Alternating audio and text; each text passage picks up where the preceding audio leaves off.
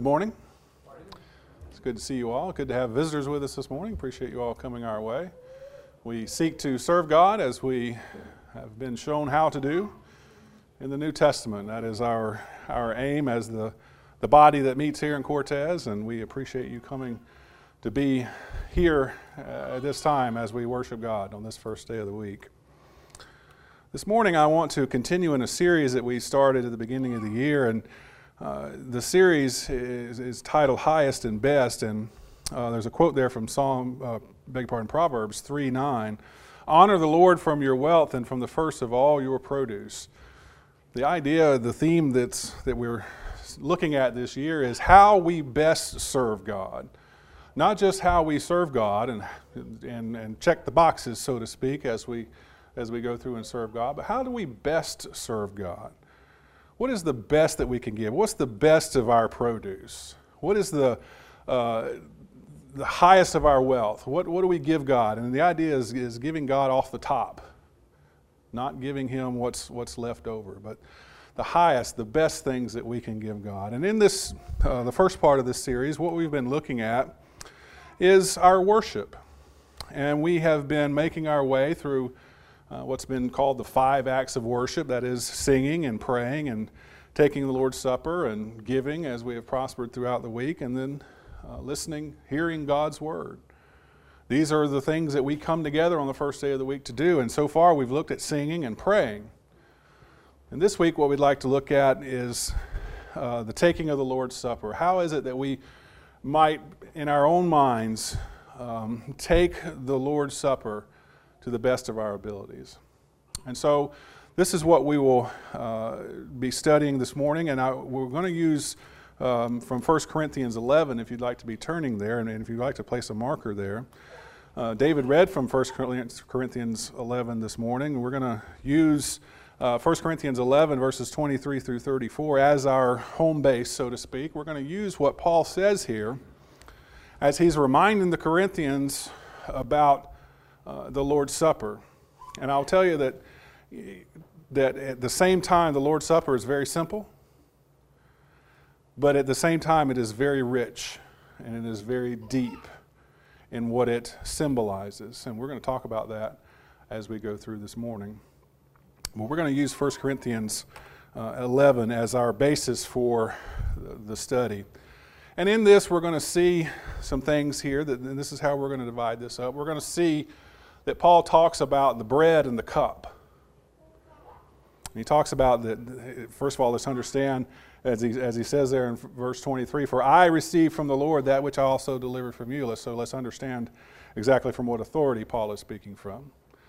But he's going to talk about the, the bread and the cup, these things that, that we partook of not too long ago the bread and the cup. He's going to talk about that as often as you do this, you proclaim the Lord's death until he comes again. So there's a, there's a frequency uh, that's, that's established here, and, and understanding that how often we go about taking the Lord's Supper, and it's important.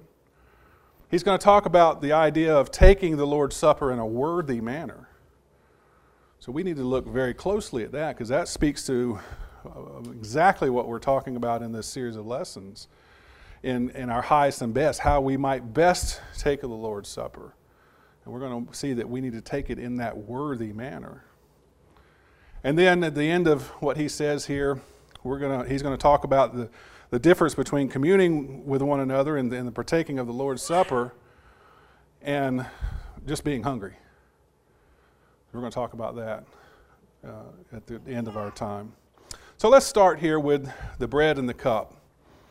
And let's read here from uh, 1 Corinthians 11. Let's read verses 23 through 25. It says, For I received from the Lord that which I also delivered to you, that the Lord Jesus, in the night that he was betrayed, took bread, and when he had given thanks, he broke it and said, This is my body, which is for you. Do this in remembrance of me. And in the same manner, he took the cup also after supper, saying, This cup is the new covenant in my blood. Do this as often as you drink it in remembrance of me. So here we have two things that Paul is, starts off with here the bread and the cup. And we know that what he is mentioning and what Jesus says here in his very own words is the bread is the body. The bread is the body of the Lord. Last week we looked at the Passover. And I, I, said last week that that's going to kind of be a precursor to what we're talking about this morning. I won't go into a lot of detail on this, but this is one of the things about uh, the body, the bread, that's important to understand. In Exodus chapter 12, that's the establishment of the Passover, where um, the, the uh, children of Israel are getting ready to come out of Egypt, and there's one last plague that, they, that Egypt is going to go through. That's the death of the firstborn. And God tells the, the, the, the children of Israel to take to slaughter a lamb and to take some of the blood and put it on the doorpost and on the lintel. And God's going to send out uh, his angel, the destroyer, to destroy all the firstborn in the land. But if he sees the, the blood on the, on the doorpost and on the lintel, he'll pass over that house. And so that's the establishment of the Passover. And what it means is it means deliverance. It means that by taking this action, God is not going to destroy you. And so we bring that into the New Testament, and Paul in 1 Corinthians 5 and verse 7 says that Jesus is our Passover. So there's a connection there from the Old Testament, from the, from the Old Law, and the law of Christ, where, where Paul says that Jesus is our Passover. Jesus is now that deliverer. He's the deliverance. Not the blood on the doorpost, not the, ceremony of remembering that as the Passover feast will be kept for generation to generation among the Jews. But now Jesus is our Passover. He is the one that provides that deliverance. So that's important understanding about the body of Jesus. There's also something uh, important to understand and that is uh, that not only is he the Passover, but he's also uh, a sin offering. Go back to Leviticus chapter 16.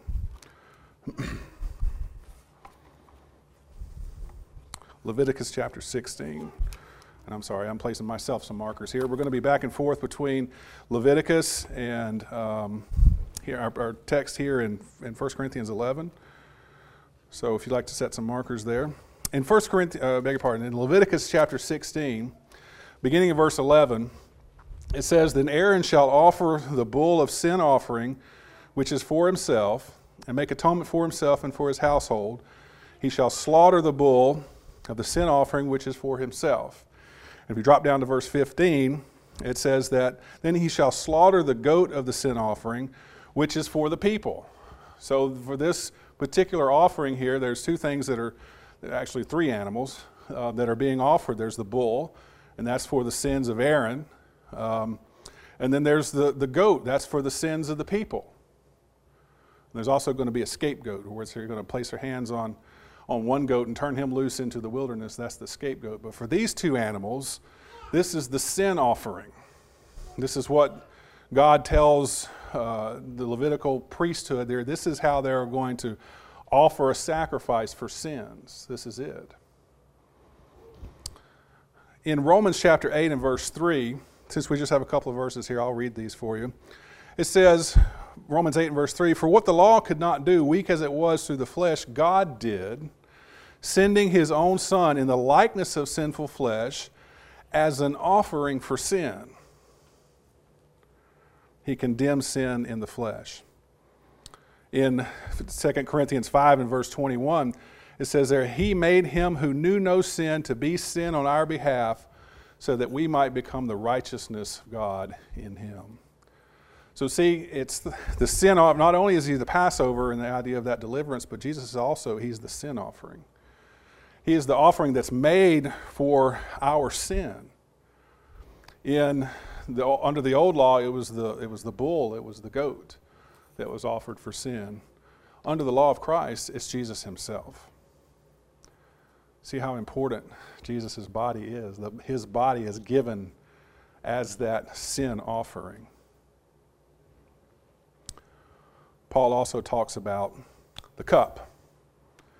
And the cup, of course, is the blood, as Jesus says there. Let's go back. Um, actually, let's stay right here in Leviticus, if you're still there in Leviticus 16 and look at this idea of atonement. So back to Leviticus 16. We mentioned there in, in verse 11 it says there that, that, that uh, Aaron is to take the bull and to slay it. That's for the sins of himself. Come down to verse 14 of Leviticus 16. It says, Moreover, he shall take some of the blood of the bull and sprinkle it with his finger on the mercy seat. On the east side, also in the front of the mercy seat, he shall sprinkle some of the blood with his finger seven times. Now, the mercy seat is that, the, the lid on top of the lid that was on the Ark of the Covenant, which is, in the which is in the tabernacle, which is in the most holy place, which the high priest himself was only allowed to enter into to make this sacrifice, to make this atonement. Verse 15, coming down. Then he, he shall slaughter the goat, the sin offering, which is for the people, and bring its blood inside the veil, and do with its blood as he did with the blood of the bull, and sprinkle it on the mercy seat in front of the mercy seat. And he shall make atonement for the holy place because of the impurities of the sons of Israel. Now come down to verse 18 of Leviticus 16. It says, Then he shall go out of the altar that is before the Lord and make atonement for it, and shall take some of the blood of the bull of the, uh, of the bull and blood of the goat and put it on the horns of the altar on all sides. So there's not only the, the body of, the, of this animal that's being offered as the sin offering but there's also the blood that's being used here.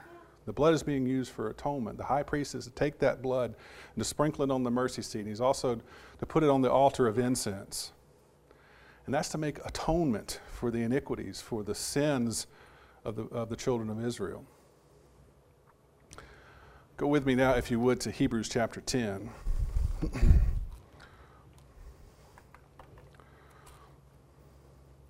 These connections are very important to make in understanding and fully appreciating the sacrifice that our Lord made. In Hebrews chapter 10, beginning in verse 19, listen and think about what we just read there about the, the duties of the high priest as he makes these offerings. Hebrews 10, verse 19 says, Since therefore, brethren, we have confidence to enter the holy place by the blood of Jesus by a new and living way, which he inaugurated for us through the veil, that is, his flesh. Since we have a great priest over the house of God, let us draw near with a sincere heart and full assurance of faith, having our hearts sprinkled clean from the evil consciousness, with our bodies washed with pure water. See, that's how we make that connection in the New Testament.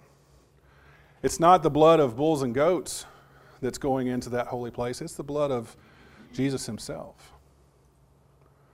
And that's why it's so important to appreciate the body and the blood of our Lord.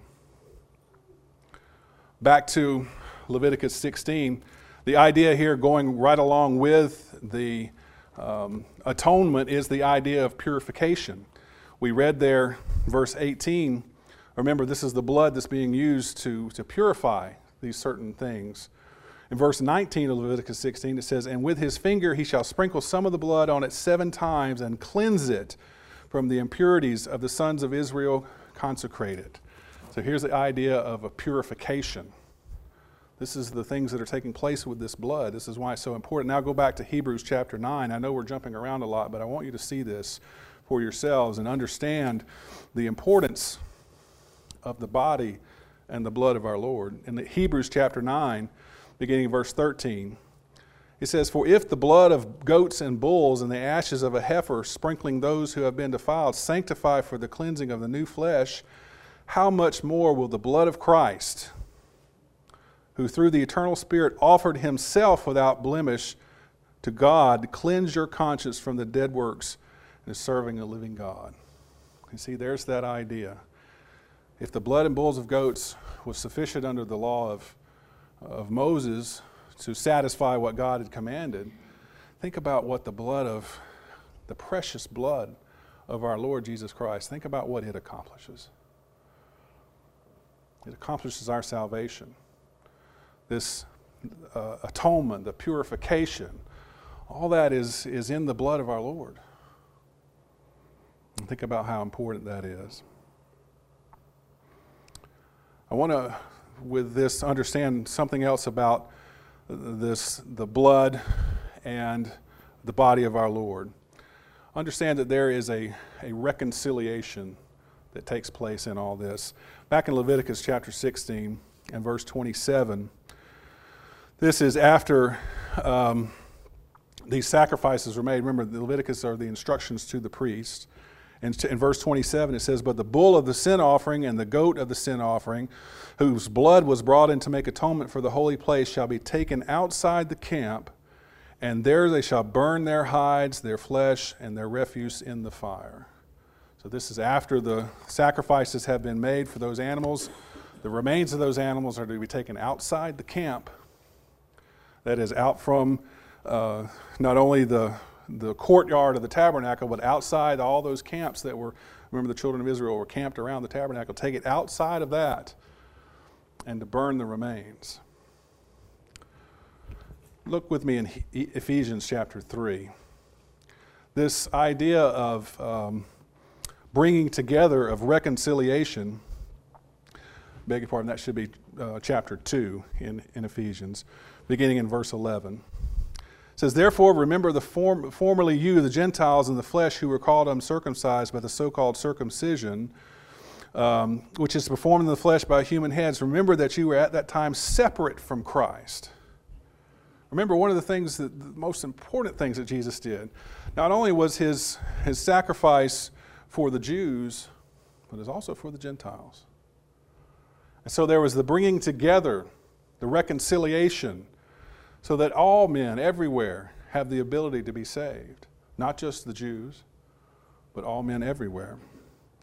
Verse 14, for he himself is our peace, who made both into uh, who made both groups into one and broke down the barrier as a dividing wall by abolishing in his flesh the enmity, which is the law of commandments contained in ordinances, that in himself he might make the two into one new man, thus establishing peace. That's the reconciliation that is accomplished through the through the body and the blood of our Lord. Finally, in this point, go to Hebrews chapter 13. Hebrews 13, verse 11 and 12 says this For the bodies of those animals whose blood is brought into the holy place by the high priest as an offering for sin are burned outside the camp. And that sounds familiar, right? That's exactly what Aaron is instructed to do back over there in Leviticus. Look at verse 12. Therefore, Jesus also, that he might sanctify the people through his own blood, suffered outside the gate.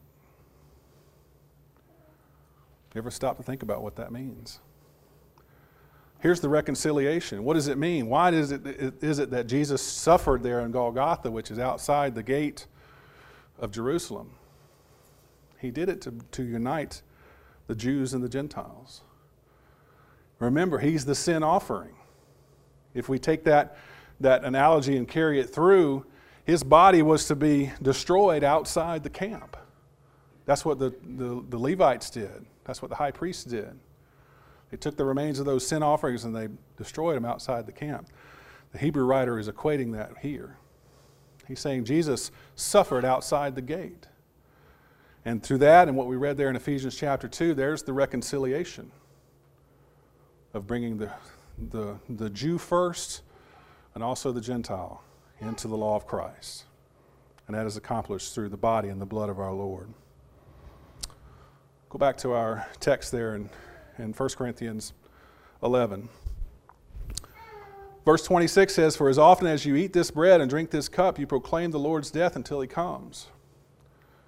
See, Paul here is, is established or, or, or emphasizing, re- reminding them that as often as you do this, you proclaim the Lord's death until he comes. So, as often implies that there is a frequency by which we should be, them and us, consequently, should be taking the Lord's Supper. There's a frequency. And what is that frequency? Well, go back in verse 17 of 1 Corinthians 11, beginning there, and understand a little bit more about the context in which Paul is writing here. He says, But in giving this instruction, I do not praise you because you come together not for the better, but for the worse. For in the first place, when you come together as a church, so understand he's speaking to them coming together as the church, which is what we're doing right now. We have come together as the church. So, this is the, the, the, the, audience, if you will, that he is speaking to the church, the assembled church. I hear the divisions exist among you, and for, in part I believe it. For there must be also factions among you in order that you may be approved by what has become evident for you. Therefore, when you meet together, it is not to eat the Lord's Supper, but in your eating, one is taking his first, um, one is hungry, another is drunk. So when they're coming together, he says it's not to take the Lord's Supper, which it should be. When you come together, you should be taking the Lord's Supper. Instead, you're treating it like a common meal. We're going to talk about that a little bit more later. But here's the idea there's a frequency. They're coming together as the church, and the church is to come together to take the Lord's Supper. The only time specified for the church to come together for worship is the first day of the week. Now, the church can come together to do other things. We see it in, in the book of Acts when the, the church comes together to either to set Paul off on a journey or to pray about um, appointing elders in the certain congregations. But to come together to worship, we're told to come together on the first day of the week. Over in 1 Corinthians 16, verse 2, we read that. Paul, he's given instructions further, this time on giving. But he says there, on the first day of every week, let each one of you put aside, as he may prosper, collections which I have been come. So he's talking about the coming together of the church on every first day of the week. So, what else do we do? when we come together as a church. We take the Lord's Supper. We're coming together on the first day of the week. In Acts chapter 20 and verse 7, when Paul is, is wrapping up his third missionary journey and he's making his way to, to Caesarea and will eventually go to Jerusalem, he stops there in Troas and he's there for seven days and he waits there so that he can be with the brethren on the first day of the week to break bread. In that context, there, and talking about breaking bread, that's taking the Lord's Supper. So we put all that together, we can understand the frequency by which we are to take the Lord's Supper. We're to take it when we come together as a church. When do we come together as a church? On the first day of the week. In the Gospels, there are six references to the first day of the week. And each one of those references, the first day of the week that they're speaking of, is the day that Jesus Christ was resurrected from the dead. That helps us understand why it is the first day of the week. He was crucified on a Friday, he was raised from the dead on a Sunday. That's the first day of the week. That's why that day is so important. That's why we come together on this day. And we take the Lord's Supper to what? To remember the death of our Lord. It's not coincidence that we're here on the first day of the week. Continuing on. Paul talks about taking the Lord's Supper in a worthy manner. Let's read verses 30, uh, 27 through 32. Therefore, whoever eats the bread and drinks the cup of the Lord in an unworthy manner shall be guilty of the body and the blood of the Lord. But let a man examine himself so that let him eat the bread and drink the cup. For he who eats and drinks, eats and drinks judgment to himself. For if he does not judge the body rightly, for this reason, many among you are weak and sick, and a number sleep. But if we judged ourselves rightly, we should not be judged. But when we are judged, we are disciplined by the Lord in order that we may not be condemned along with the world in a worthy manner. Let's understand this. This the question here is not if we are worthy because we're not. We're not worthy of the sacrifice of the Son of God. Romans 5 and verse 8 tells us that, that God loves us, um, and, but while we were yet sinners, Christ died for us. So it's not a question of, am I worthy in, in, along those lines, because we're not. It's through God's grace, through His mercy, that we have the ability to come on the first day of the week and to worship Him and to, and to be saved from our sins. That's because of God's grace and His mercy. But the idea of what he's talking about here is taking, uh, taking this, these, the, the, the bread and the blood in a worthy manner. It's not if we are worthy, but taking it in a manner worthy of Jesus' sacrifice. We've already established the precious nature of the body and the blood of our Lord, so it needs to be taken in that way and understood what it is that we're doing. I mentioned at the outset, the Lord's Supper is at the same time very simple, but very deep. When we take the Lord's Supper, we need to be reflecting on his death. Remember what it says there in verse 26 as often as you take this, you proclaim my death or proclaim his death until he comes. This is a time of reflecting on his death. And if we can we let our minds drift there, it doesn't take long to, to get to that point where we see a man beaten within an inch of his life and then hung on a cross to die in public shame. That's the death that we're reflecting on. And it ought to be a somber and sobering thought as we reflect on his death. In so doing, we need to make sure that we are being properly reverent of that. We need to make sure that we are showing the proper reverence as we partake of these, uh, the, the bread and the fruit of the vine. And men, as we're leading this, we need to make sure that we are doing it the proper way, with the proper reverence. Song leaders will often, as, as Devin did this morning, lead a song right before the Lord's Supper to help us focus our minds on taking of the Lord's Supper. We have men who stand here and, and, and speak for a minute or two about these things that we are doing. Men, we need to make sure that we are giving it its proper reverence. Make sure that we are pointing to the sacrifice of our Lord, to his death, and making sure that is what the focus of what we are doing is. Giving it the proper reference. Because the consequences of not doing that are severe. In verse 27, it says, Therefore, who eats the bread or drinks the cup of the, of the Lord in an unworthy manner shall be guilty of both the body and the blood of the Lord. In verse 29, it says, For he who eats and drinks, eats and drinks judgment to himself if he does not judge the body rightly. Throughout this, there's this word judge, judge and judgment. You know, judge means to form an opinion or, or conclusion to, or to make a distinction or to separate. We do it all the time. We judge things all the time. We make distinctions. We form an opinion about something. Um, we separate things. We divide things. That's judging. That's what's being talked about here. So we have to make sure that we are making the proper distinction regarding the Lord's body. Make sure that we are setting it apart and, and understanding that this is not just uh, something that we're done by rote, tick the box, but it needs to be done with reverence, judging it rightly, making sure that when I take the bread, I'm remembering the precious body of my Lord. And when I drink the, from, the, from the cup, Jesus said, This is my blood. How important is that? We talked about it. It's very important. Understand this as we uh, wrap up this section. The sacrifice that we're talking about, the sacrifice that is in the bread and the, the fruit of the vine, is a worthy sacrifice. And it's a sacrifice that's not to be trivialized. Look over in Hebrews chapter 13.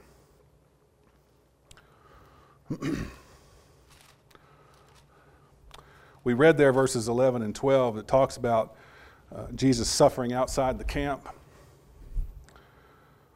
We want to conclude that thought here now with the Hebrew writer. Verses 13 and 14. Uh, back up to verse 12. Therefore, Jesus also, that he might sanctify the people through his own blood, suffered outside the camp. So there, there, that's what he's laying down. Look what it says in verse 13. Hence, let us go out, go to him outside the camp, bearing his reproach. For here we do not have a lasting city, but we are seeking the city which is to come. You see, in order for us to be reconciled, in order for us to, to, to come in contact, if you will, this the sacrifice that Jesus has done, we have to go outside the camp. We have to go out to Him. And we have to bear the reproach. It's a sacrifice that's worthy of that. The precious blood of our Lord. It's a sacrifice that's worthy of that. In verse 14 it says, For we do not have a lasting city, but a city which is to come we don't have a city on this, on this earth that's, that's heaven on earth. We have a city in heaven that's waiting for us if we are found faithful in the end. That's the city that we're looking for. That's a city that's worth bearing the reproach for. That's a city that's worth the sacrifice. Back over to chapter 10 of Hebrews. Think about this in, in connection to this worthy sacrifice. Hebrews 10, verse 29, beginning. How much severer punishment do you think he will deserve who has trampled underfoot the Son of God and has regarded as unclean the blood of the covenant by which he was sanctified and has insulted the Spirit of grace? For we know him who said, Vengeance is mine, I will repay. And again, the Lord will judge his people. It is a terrifying thing to fall in the hands of the living God. Do we hold the fruit of the vine that precious? To understand that it is the blood of Jesus Christ? The Hebrew writer says, Those who disregard this is like trampling underfoot the Son of God, and regarding his blood is unclean. The blood that we talked about, how important it was, the purification, the atonement. God thinks it's pretty important. We need to think so also. We need to make sure we are judging properly so that when we take of those, the bread and the fruit of the vine, that we understand that this is set apart, that this is something special, and that we need to take it and treat it as such. Lastly, let's talk about communion versus hunger. Back in our text there in 1 Corinthians 11, Paul writes So then, my brethren, when you come together to eat, wait for one another. If anyone is hungry, let him eat at home, so that you may come together, so that you may not come together, excuse me, for judgment. And the remaining matters I will arrange when I come. Note verse 22 also. We read this a minute ago. Um, Paul says, What? Do you not have houses in which to eat and drink? This is, this is in response to, to them coming together and one's eating before another and they're, they're, they're treating this as a common meal. One of them, some of them are drunk. Paul says, Don't you have houses in which to eat and drink? Or do you despise the church of God and shame those who have nothing?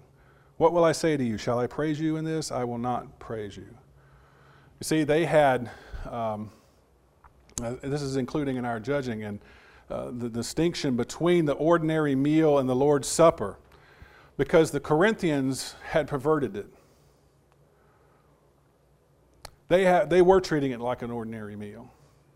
They were eh, coming together and from, from what Paul writes, it sounds like they were having a great time. Feasting and, and drinking too much wine and getting drunk.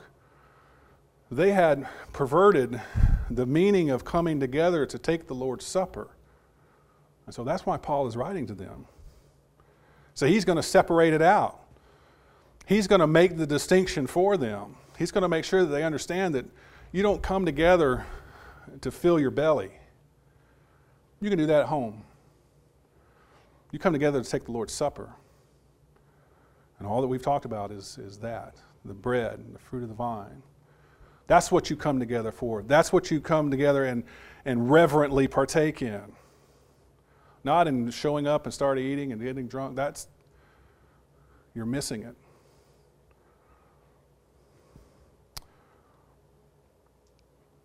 And he says, he says this so that they aren't condemned along with the rest of the world. You see, they aren't, they aren't making the right judgments, they aren't taking it in a worthy manner. And so they're just like those in the world who, who would see these things and scoff.